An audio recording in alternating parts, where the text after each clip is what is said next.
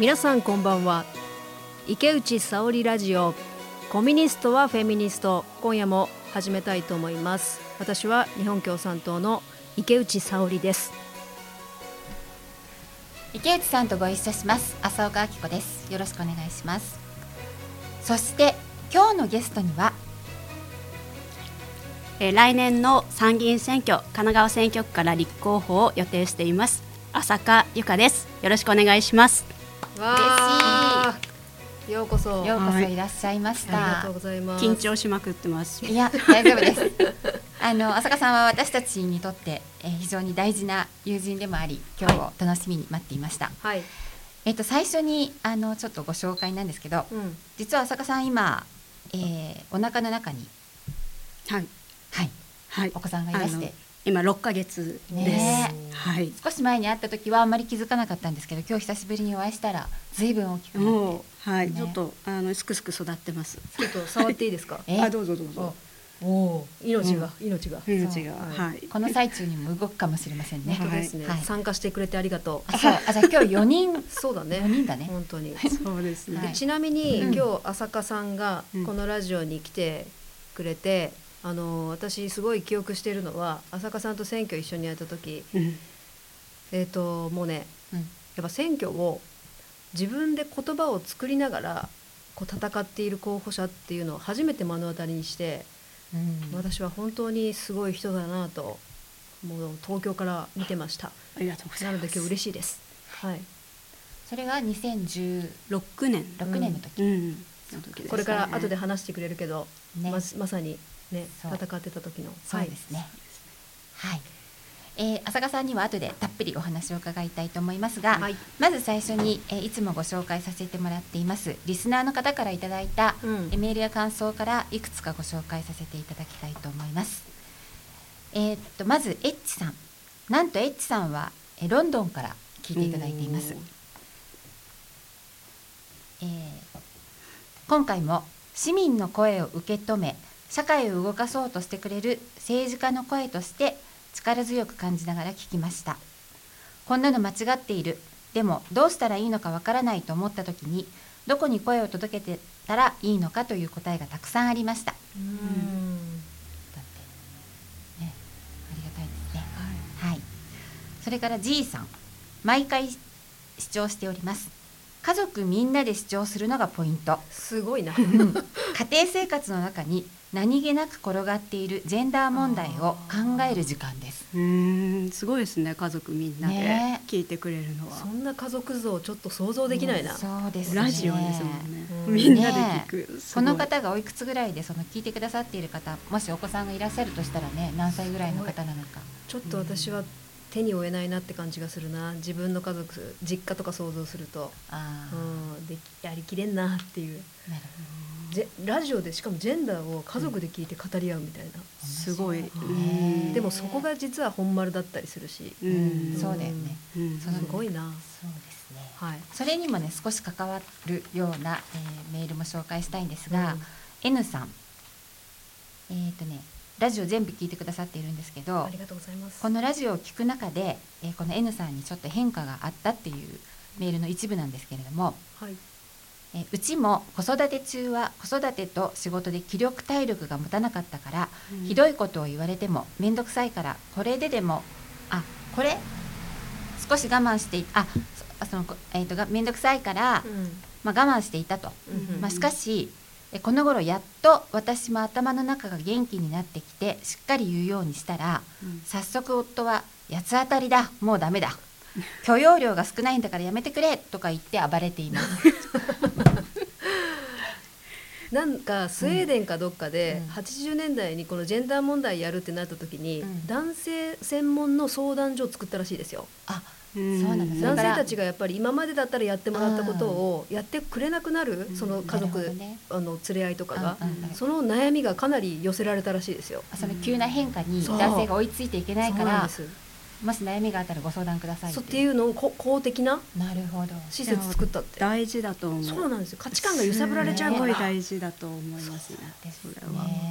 暴力になる前に相談にうんしてねっていう行政のメッセージ、すごいなと思った。うんはい、という、え今日は3人の方のメールを紹介させていただきましたが、ちょっとどれもつながる、本当に、うん。はい、またありがとうございます。今後ともまた。よろしくお願いします。よろしくお願いします。はい。それでは、え長坂さんからお話を伺っていきたいと思うわけですが、はい今日のテーマはこのようにしました。生活に政治を近づけるために。いうね、これがどういう意味を持っているのかというのはえこの後の浅香さんのお話の中でうん分かってくると思いますが、いつもはそのテーマというか特集の前にあのゲストの方になぜコミュニストになったのか、なぜフェミニストになったのかというお話を伺っていますが今回はこのテーマ浅香さんが今回立候補されることを決,、ま、決めるにうん。至るお話とか今これまで活動してきた中での話の中にこのコミュニストフェミニストの話が含み込まれているというふうに私たちが思いましたので、うん。はい。あえて、えーコーナーを分けずにこのテーマの中でそのお話を伺っていきたいなというふうに、楽しみです。はい、思っています。はい。ただやっぱり最初にあの浅香さんという人を語ってもらうのに重要であるところの、うん。なぜコミュニストになったのかという話は少しあの最初にお話を伺いたいと思うので、うん。そこからはい、はい。入っていただきたいと思いますが。あわかりました。はい。で、あのなんかラジオ私も毎回聞いてるんですけど、ありがとうなんかありがとう。共産党に入ったからといってうん。別にコミュニストになったとは言えないってどなたかが言ってて、まええ。あその通りだなっていうふううんうん。にすごく思って、で私自身も実は親が党員で、ん。で、まあ、高校時代からん。広島も長崎も沖縄もうん行ったし、うん。でカンボジアにボランティアで、まあ、行く機会とかもあって、で、まあ、世界中から戦争と、まあ、貧困をなくしたいっていう夢をうん。高校時代から持つようになったきっかけも、うん。そういうところにあるとは思うんですけど、はい。ただやっぱり親の大変さも、うん。まあ、見て知っていたからどちらかというと私自身は親とは違う道をええ。模索をして、うんうん。で共産党と距離を取っていた、まあ、若い時代だったんです。で大学3年の時にアメリカに交換留学に行って、その、まあ、留学中にあの実は家族がみんな来てくれてで事故で、まあ、母と兄とあの妹をうん。その事故で亡くすという、ええ。まあ事故があったんですけれどもはいで本当は日本に帰ってくるつもりはなかったんだけれども、うんまあ父を一人置いて残しておけないっていう思いもあって、まあ、日本に戻ってくると。でお葬式に本当にたくさんの人がうん。参列していただいて、でやっぱりその平和の思いはもちろん原点としてはあったんですけれども、うんなんだろうな、まあ、やっぱりこう反発ばっかりしてきて、うん。ちゃんと知らなかったなと。で親が何をしてたのかちゃんと知りたいなっていう思いで、うん。実は共産党に入党したので、うん。なんかあんまコミュニストになるぞみたいな感じでうん。入党してるわけではないんですよおね。母さん亡くなったお母さんも含めて、お母さんとお父さんがうん。何をしてきたのかっていうのを知りたい、そう。なんでこんな感謝されてるんだろうと、うん。この人たちはっていうのを、まあ、知りたくてうんうん。というのが最初のきっかけです。だから入ってからいろんなことを、学んでいったし、うんうん。まあ、あのこれからフェミニストの話とかもしていくとは思うんですけど、はい。私自身は本当にこうどんどんどんどんコミュニストに変化してってるというか、まあ、そういうふうに思ってますね自分のことを。うん。はい。なるほどね。今の池内さんどうですか？そのまあ池内さんのお宅はそうじゃなかったっていう話をあの、最初の回でもしてもらってますけど、はい。まあ、本当にいろいろその共産党へのうん。入党の仕方っていうのはいろいろだと思うけど、うん。浅香さんがのっけからやっぱり背負っているものうん。こう目の当たりにし引き受けてきたものの大きさっていうのは、まあ、以前も聞いてましたけど、うん。うん。すごい孤独な戦いを今もしてるんだろうなということは、想像しますし。ええ。ね、まあでもだからこそ、あの守りたい、まあ、命とかね、うん。あのまあ人々の暮らしとかうん。っていうことに浅香さんが向き合っていくことになってきたんだろうというふうに思うわけです。はい。それで、えー、まあ浅香さんのこれまでの,、うん。あの候補者活動などをね知ってる方には耳慣れた言葉かもしれないけれどもあの私たちも素晴らしいなと思ってえこれまで聞かせてもらってきたのは浅香さんが前回の選挙で掲げていた8時間働けば普通に暮らせる社会をっていうね。うん。これはあの本当にその後ね共産党が共産党のあの大事にする、え言葉としてあの、まあ全国に広がったわけですけど、う。ん。まずこれをねあの表に打ち出したのは浅香さんだったわうん。けですよね。そうですねこの辺りはうん。どういう思いから、そうですね。なんかその私あの大学卒業して初めてついた仕事がシステムエンジニアはい。で、まあ、本当に長時間労働の現場で、で、まあ、土日出勤も当たり前と、うんうん。であの、まあ、終終電過ぎても働けるように実はホテルが近くに取られているぐらいもうね24時間働ける環境だったんですよね。それでやっぱり同僚や同士がどんどん倒れていくというのを目の当たりにして、で本当に大好きで仕事ついたのに、うん。もう二度とこの業界で働かないっていうふうに言って去っていく。はい。でそれを周りは、まあ、しょうがないよねっていう言葉でうん。こう受け流していく、しょうがないのかっていうか、んん。おかしいでしょとうん。いうなんか思いから実は、まあ、共産党入ってたんだけれども、うあんまりそんななんかこうガツガツ活動してはなかったんですけれども、でもなんかこうもうちょっとちゃんと知りたいなっていうことで、労働相談、まあ、街頭相談とか、ええ。まあ、加わるようになってったんです。あそれまで共産党がやっていたうん活動にうん。浅香さんが参加していくっていう。そうですね、うん。初めてなんかこうどっちかっていうと多分最初は自己責任がすごく強い、まあ、人間だったので、あ。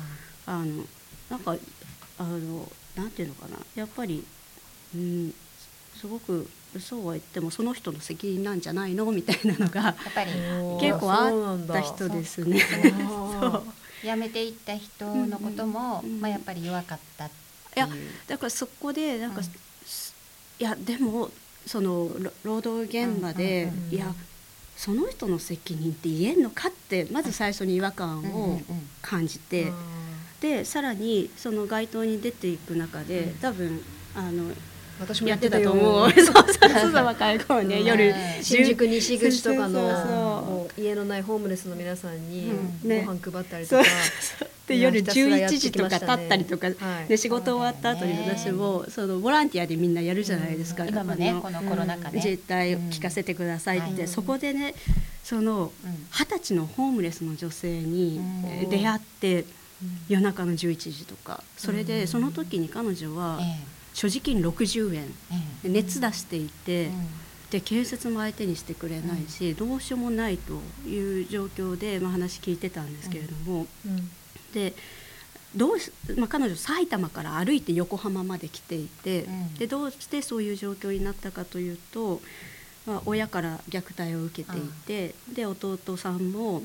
まあ、もしかしたら殺されてしまうかもみたいな、うん。まあ、状況で弟を助けるためにお金を貯めようって言って、うん。もう寮付きの、うん。女性だから寮付きの、ええやっぱり仕事探しになる。で劣悪な労働環境だから、まあ続けられなくて転々としていくと、うん。でそうこうしているうちにお金がなくなったっていうのを、うん。やっぱりその時あはじ初めてというか、でそこを知って、うん。でなんかその時はじ、まあ、ちゃんとうん。自己責任って何なんだって思ったんですよね。うん。でよくね自公政権の人たちってはい。人をすごく小バカにするなというふうには思う、本当ですね、うん、なんかね生活保護利用してる人とか非正規労働者は選んだやつらが悪いんだみたいな、ね、もっと努力しろみたいな今で言えば自助って、ねよく言うよね声を壊しといてね。そう。で私その時すごく思ったのが、はい。いや彼女とかね、うん彼らよりも、うん。この人たちは自分の方が努力してるって、うん。どうして言えるんですかって。うんうん。本当にあなあなたたちは彼女たちより努力してるって言い切れるんですか、っていうことを、まあ、すごく感じてでやっぱりその一人一人に向き合うことの大切さも感じたし、うん。あのこう自分の中にもあった努力が足りないんじゃないかっていう、うん。その一言でね全てを切り捨てるみたいな、そういうことに対してやっぱりすごく、まあ、向き合ったし突破する大きなきっかけになったなって、ね、活動して生身の人間に出会うと、うん。こう自分のその表面的な物事の決めつけみたいなものすごい問われますよね。うん。あのその街頭労働相談って、うん。えっと2007年とか？うん。えっとね、うんまだ20私もそれ選挙の前ぐらいで、あのちょうど、うん。あのー私も初めて選挙出た時のうんうんうん。世論って、うん。あのちょうどあれですよ。カニ光線ブーム。ああ、カニ光線ブームの若時いそれこそ派遣切りされたりとか、うんそれこそ路上にうん放り出されているうんうん若い世代が、うん。これは何も昔のことじゃないと。うん。自分たちのことだって言って、うん大体ああいう古典って言われるような小説がうんリバイバルヒットすることってうん。ほとんどなないいですよはい。ね。それが若いそうですね。10代20代特に20代うん。の人たちが手に取ったとうんカニ光線を、よく覚えてます。ねまあ、うん。年越し派遣村があったり本当に貧困っていうのが可視化されてきた頃だと思うけれども、そう考えるとうん。コロナのうん。今とうんそうね基本的なことは本当にまだ改善されてない。そうどんどん悪くなっててるるなっていうのはねすごく感じる。その時でも貧困もね可視化されてなかった気がまだ、して、でネットカフェ調査とかやっやったあ時 ネットカフェの前で私たち立ってて出てくる人に声かけて ーで生活どうしてますか？とかって言ってあれうんネットカフェ難民って言葉を作ったんだよね。そう。そう。貧困なんかないみたいなそそうういう社会の時にあるっていうねうん。事実を。ネットカフェ難民ってそうね。あれじゃない？日テレの水島さんが多うん。分作って、まあ、でも。えでもその前にねうん。民生新聞書いてたんですよ。ネットカ。フェ難民って、うん。あそうだった我々全国で調査してたもんね。そうそうそううん。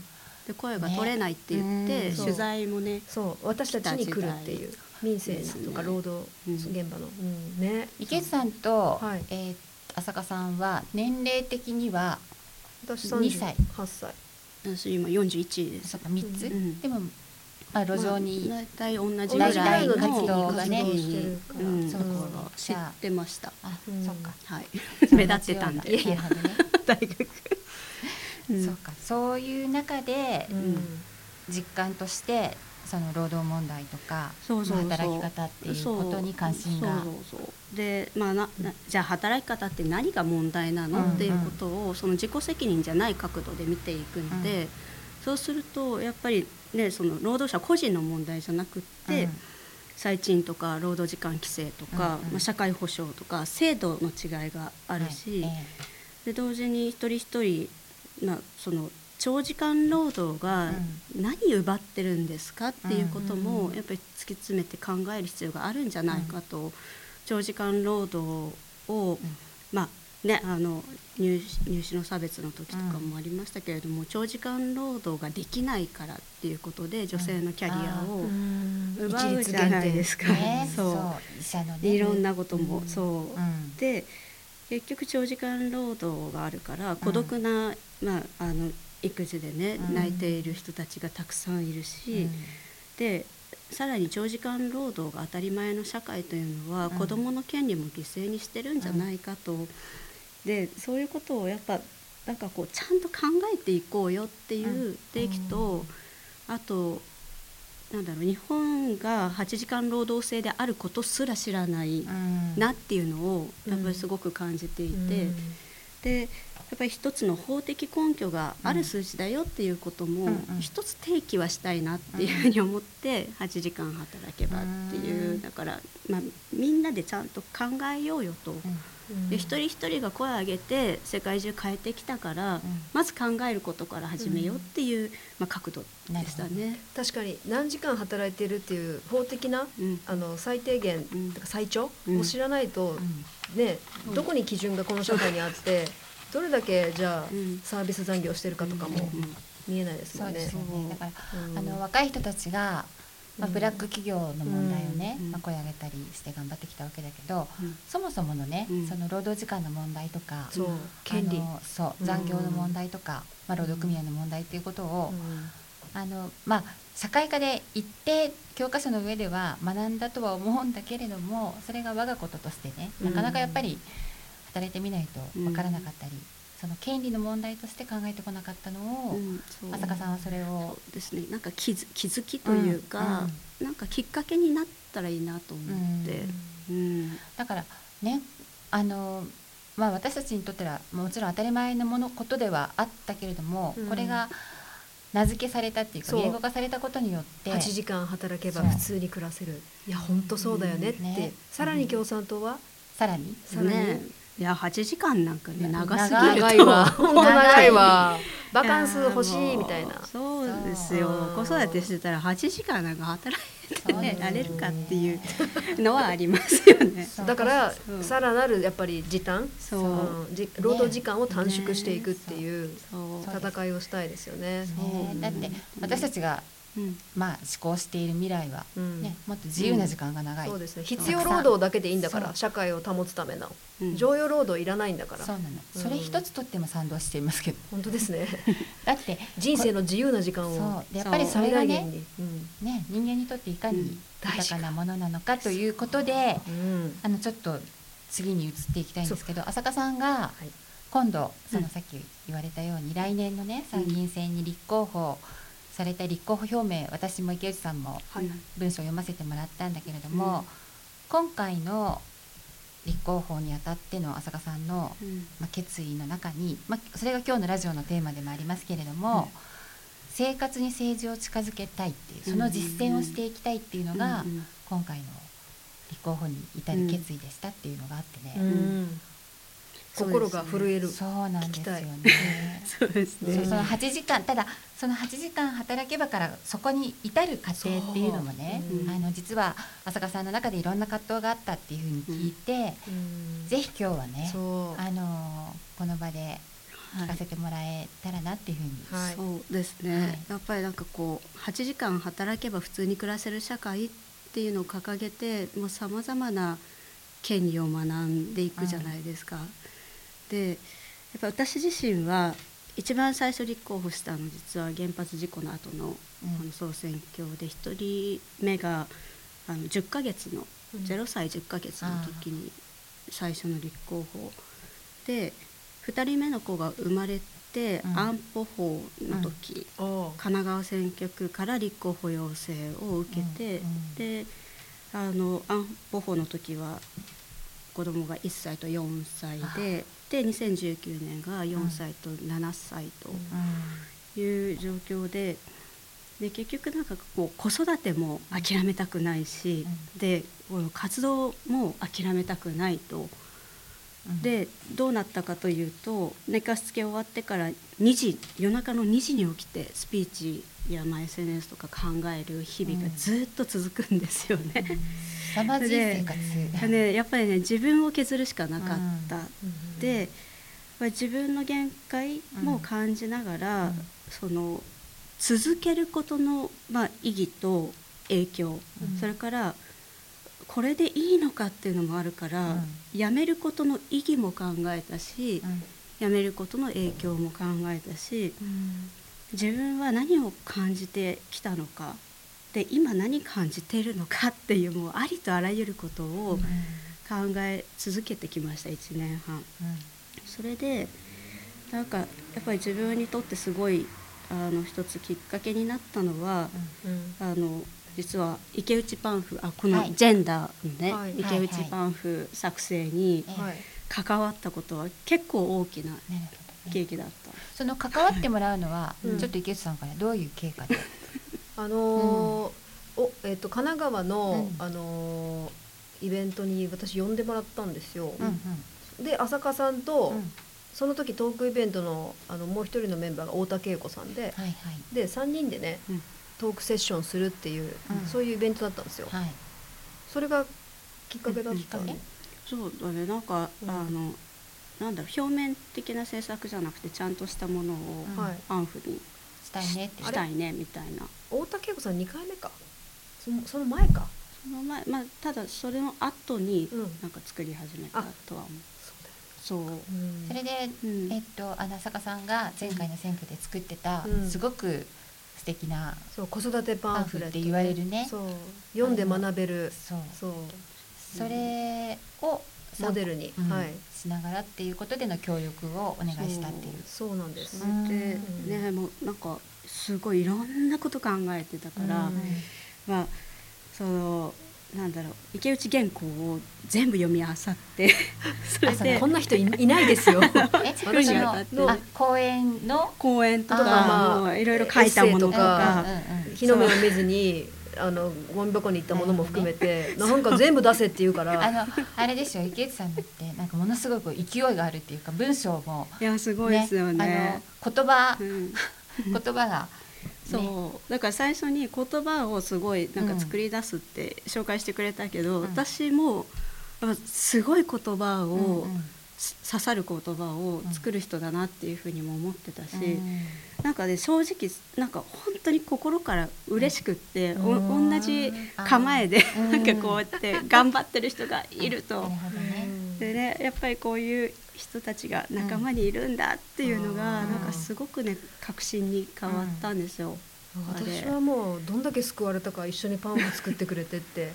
だけどそんなね悩みの深い時期だったっていうのは、あの改めて振り返ってそうだったのかと思います。うん。だからそこが、あのうんこれちょっとお話しいただきたいのは、うん。最初に言った、まあ、これまでゲストの方に伺ってるなぜフェミニストになったのかうんっていうことにつながるんだっていうのをね。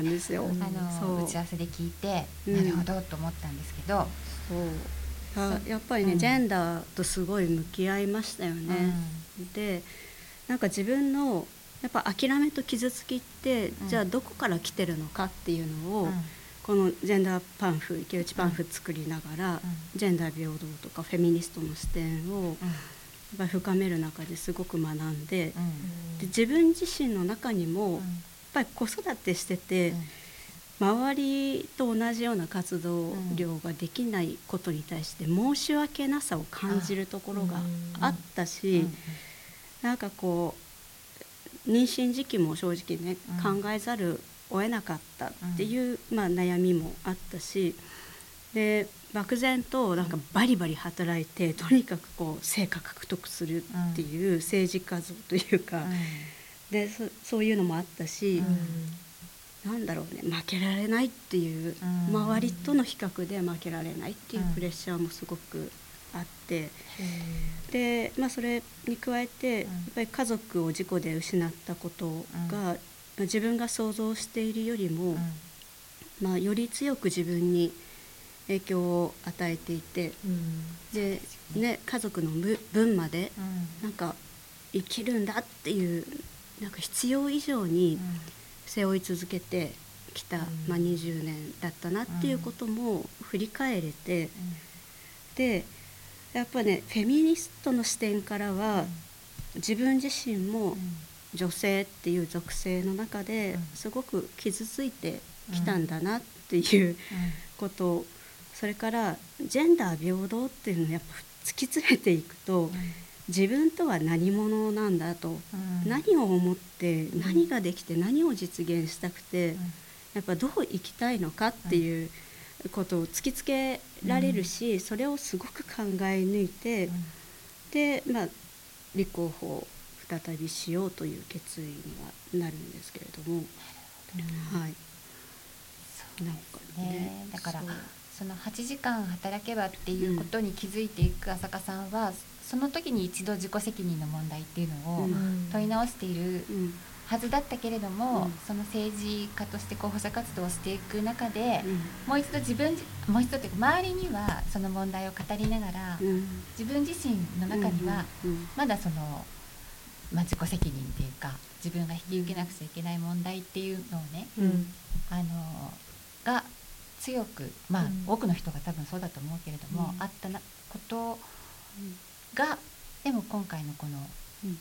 ジェンダーの問題を考える中でそこをも問い直していくっていう。そうですね。なんかそのだからこう社会のためとか、うん。誰かのためとか、うん。なんか大きな正義のためにうん頑張るっていう角度がすごく強かったと思うんですけど、うん。なんか自分自身の問題として、うん。なんか政治をうん本当に自分のものにした感覚というか、うん。でそれが本来なければなんかコミュニストとしてっていうかね、うん。個人の尊厳っうんていうのはみんなの尊厳でもあるしやっぱり自分の尊厳だし、なんかそこをちゃんとやっぱり向き合いながら、うん、なんか進むのがコミュニストなんじゃないかなっていうのでそうだからなんかそのすごいなと思う、うん。うん、やっぱり、うん。今回の浅香さんの決断の中には、うん。今妊娠中ってこともあって、うん。それこそ生活に政治を引きつけるって言った時に、うん。まさにこう自分の自分も含めた、うん。みんなの尊厳のために選挙を戦うっていう、うん。うん。新たなやっぱりメッセージになるんじゃないかと思いますよね。ね、そうだからなんかねその前8時間働けば普通に暮らせる社会をっていうのを掲げた時に、うん。やっぱり私が変えたかったのは、うん。企業の利潤が第一にうん。置かれて、で仕事が頂点にあって、うん。でそのためなら、家庭も子供も人間らしい生き方も犠牲にすることをね強いる社会を変えたいって思ってた、うん。で政策も出したし、うん。でやっぱり政策だけじゃなくってね、うん。そういうんでいいんですかっていう価値観もうん。やっぱり問う必要があると思った、うん。考えようよと。でもそれにプラスしてで一人の政治家として、うん今ある既存の政治に、うん。やっぱりねそこで求められてる政治家像に自分を犠牲にしながら沿うんじゃなくて、ややっぱり生活に政治を近づけるっていうことを、まあ、自ら実践しながら。日本の政治家それやってない、うんやりたいと。ね。すごいかっこ大きなテーマだと思うし、そうですよね。それは私も問われるし。だからうん。ね。日本は男性の政治家ばっかりなんでですすね。よね。やっぱりうん。そうなりますよね、そういう政治家像が強いられているってういうんかね。そう。だからね今回ね24時間働けませんと。うん。私は。と、うん。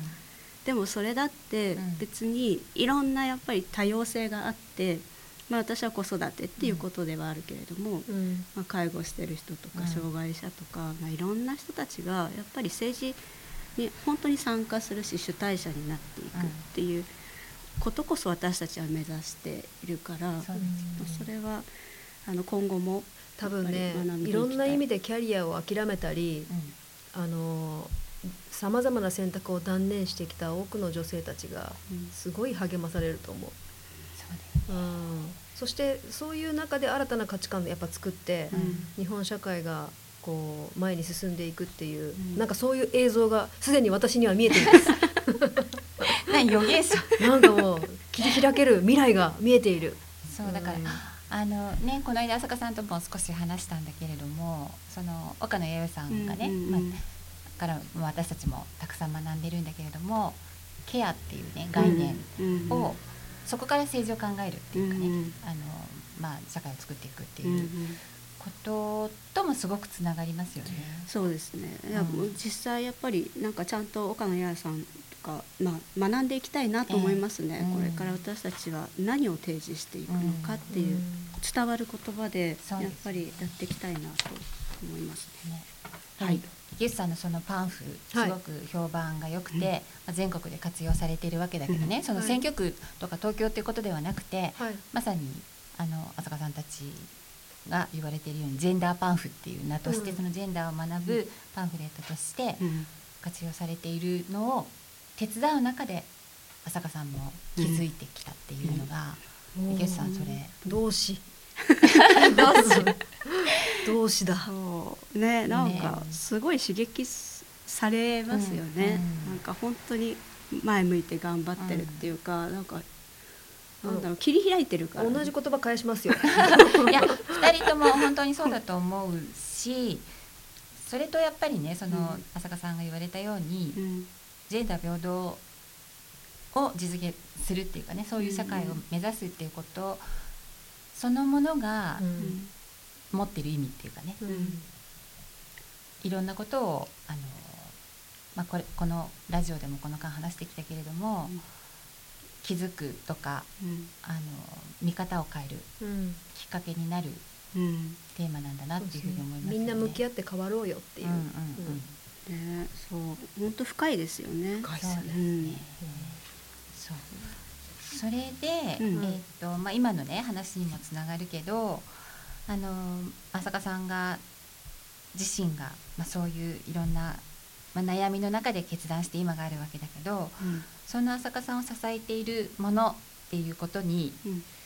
あのちょっとお話をつなげていきたいんですけどうん。浅香さんにはあの神奈川のねうん。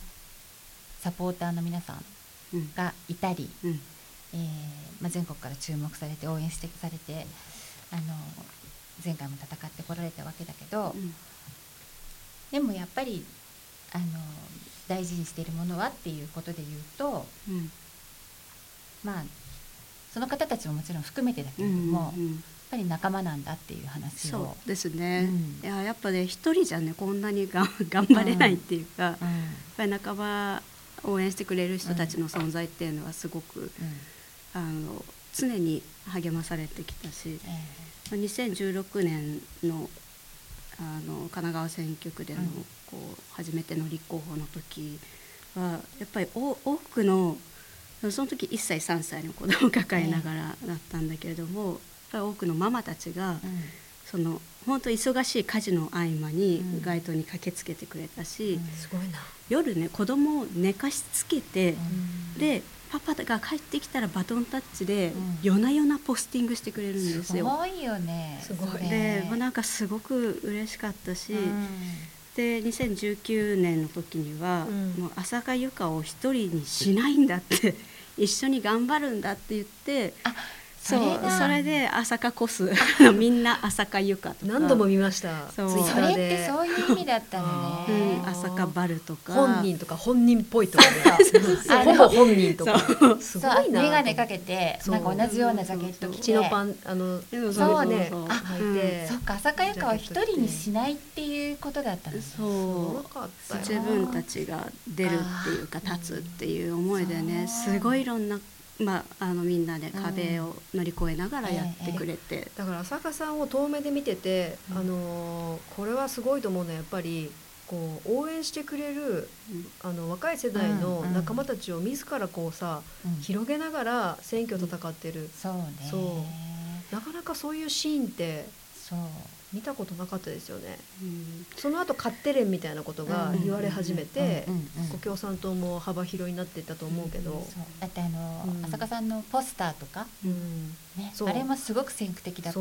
なんかとてもいろんな新しいうんものを見せてくれ作ってて、うん。だからそういう人たちをこう、うん。言い方が適切かどうかわからないけどこう巻き込んでいく、ね。まあ、浅香さんの、まあ、魅力と、市民と作る選挙、うんすごい、そう。うんですね見てた、まあ、民主主義っていうのをどうやって一歩前に進めていくのかっていう。で、そういうのをさつなげたっていうのにやっぱりあの子育てのうん。テーマにしたパンフレットがうん力になったって聞いたんですよ、うんうんうん読むとやっぱり自分が主役になってうん世の中に働きかけたくなるっていうさすごいねその発想。それでうん。ジェンダーパンフそうなんも一緒に作りたいとはいなったわけですね。うんはい。なるほど。そうでねやっぱり、まあ、同時に、うんうんやっぱり私にとってあの全国でね共産党員として、まあ、頑張っている仲間ってすごくかけがえのない存在で、なんか会えなくてもね、うん。うん。頑張ってるっていう存在がいるってすごくてさそのいろんな大変なことあるじゃないですか、うんぶっちゃけ。あります。はい。本当にね。目を閉じてしまいました。ねえそうだね。なんかねこうねどんだけこう悔し涙を流してきたことかみたいなこともあるわけだけれども。あります。でもそのこのジェンダーパンフに言ってるように、うん。一人一人のかけがえのない人生が存分に輝く社会を目指し、普段の努力で歩もうって、ね、より良い社会を作る主体者として生きていくんだとそういう思いで全国でね候補者だけじゃなくってやっぱり頑張ってる仲間が、まあ、たくさんいると。で私このあフェイスブックの投稿であの「よりよく生きたいそう望まない日など一日もない」って書いた時なんかが聞いたことあるけどちょっと恥ずかしいな。客観的に言われると恥ずかしいんですけど、そう書いててねそれにね、はい。全国の仲間がいいねをしてたじゃないですか。いやあれねあれはいろいろあってね、うん。はなうん、出てきた出てきたんです。でもさそうだよなって、ねな何があってもさいろんなことあるけど よりよく生きたいよねっていうのが。そうそうそう。それは諦めないと。そうそういう仲間なんだよねっていそう。さっきのその普段の努力も含めて聞いてたら、うん。思わずなんか日本国憲法全文かなっていう なんかそのくらい崇高な。確かになんか地で地で行くんですよコミュニストは。やっぱり憲法を。でもね、うんもちろんその候補者同士の連帯感っていうのもあると思うけど、そのあ浅香さんの言うね仲間っていうのはもちろん、うん。その候補者っていうことだけではない、ね。一人一人頑張ってる党員であり、うん。ねまあ、それを支えてくれてる仲間たちっていうことだけど、確かにそういうね連帯感ってうん。他ではなあまりない。そう。ね見えなくてもねつうん。ながってるっていうことがあるし、だからなんかがん頑張れるっていうか、うんうんやっぱ候補者看板じゃないですか、うん。うんなんか引くに引けないっていう思いはさ、そうね、そこでは立ってられるっていうのは、うんうん。やっぱりあるなっていうふうにも思うし、うん。なんかそういう仲間を本当に広げていく選挙にしたいなっていうのは、諦めない仲間を。そう。そのネットワークを。本当に。さらに大きく。うん。諦めない人たちのネットワークを広げてねうん。本当にこの社会も政治も変えていきたいなと思います。なんかすごいやる気が出てきた。よよかったね。はい。はい。まあ浅香さんはねこのえーっとあと何ヶ月かでうん。第三子そうですね。に8月ね。をあのはい。出産まずあはい。の大仕事もありますけどだからまさにねそういうまあ育休取ったりしてる間は周りの仲間たちがうん。その分みんな朝香ゆかでうん。私たちも選挙区を超えて。応援したいし、うん。でもその前にはうん。まずまず。間もなく都議選そしてそそして？の後池内さんが立候補を予定している総選挙があってあそれを次の選挙浅香さんたちの選挙につなげられるようあ。にね。バトンをつなげるように。決意しないとね、うん。はい。はい。なん対かすごいこう優等生的なまとめになりましたけど。でもそうだよね、うん。うん。ね。はい。そうです。本当に。い。はや勝勝ってもらわないと本当い、に。本当。うん。そうですよ。まあやばいな。まあ一緒に背筋がピンと伸びた一緒にですけどそうですね。はい。はい。じゃあそんなところではい。本当はもっとたっぷり聞きたい話もありますがそれはおいおいまたいろんなところでうん。きっと聞ける機会があると思いますので今日はこの辺りにしたいと思います。ありがとうございました、はい。ありがとうございますそれで、えー、と次回ですけれどもまた2週間後6月5日の土曜日9時からの配信になります、えー今回も、えーゲストをお迎えしましたが次回もゲストをお迎えする予定ですので、はい。ぜひお楽しみに。皆さんそれでは今夜も終わっていきたいと思います。浅香さんありがとうございました、はいありがとうございました。池内沙織ラジオご視聴ありがとうございました。また再来週お会いしましょう